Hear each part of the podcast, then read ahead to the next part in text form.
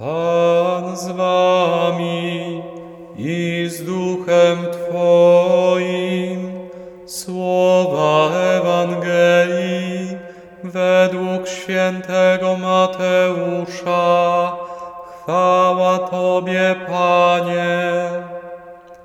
W owym czasie Jezus powiedział do swoich apostołów: Miejcie się na baczności przed ludźmi.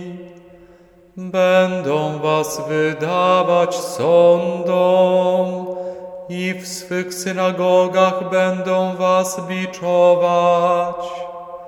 Nawet przed namiestników i królów będą was wodzić z mego powodu na świadectwo im i poganom. Kiedy was wydadzą, nie martwcie się o to, jak ani co macie mówić.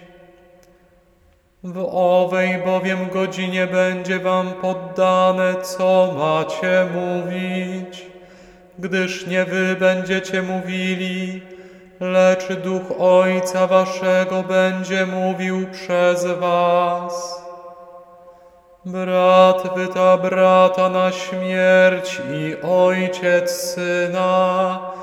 Dzieci powstaną przeciw rodzicom i o śmierć ich przyprawią.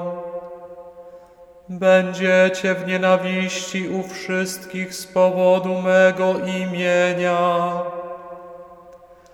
Lecz kto wytrwa do końca, będzie zbawiony. Oto słowo Pańskie. Chwała Tobie, Chryste.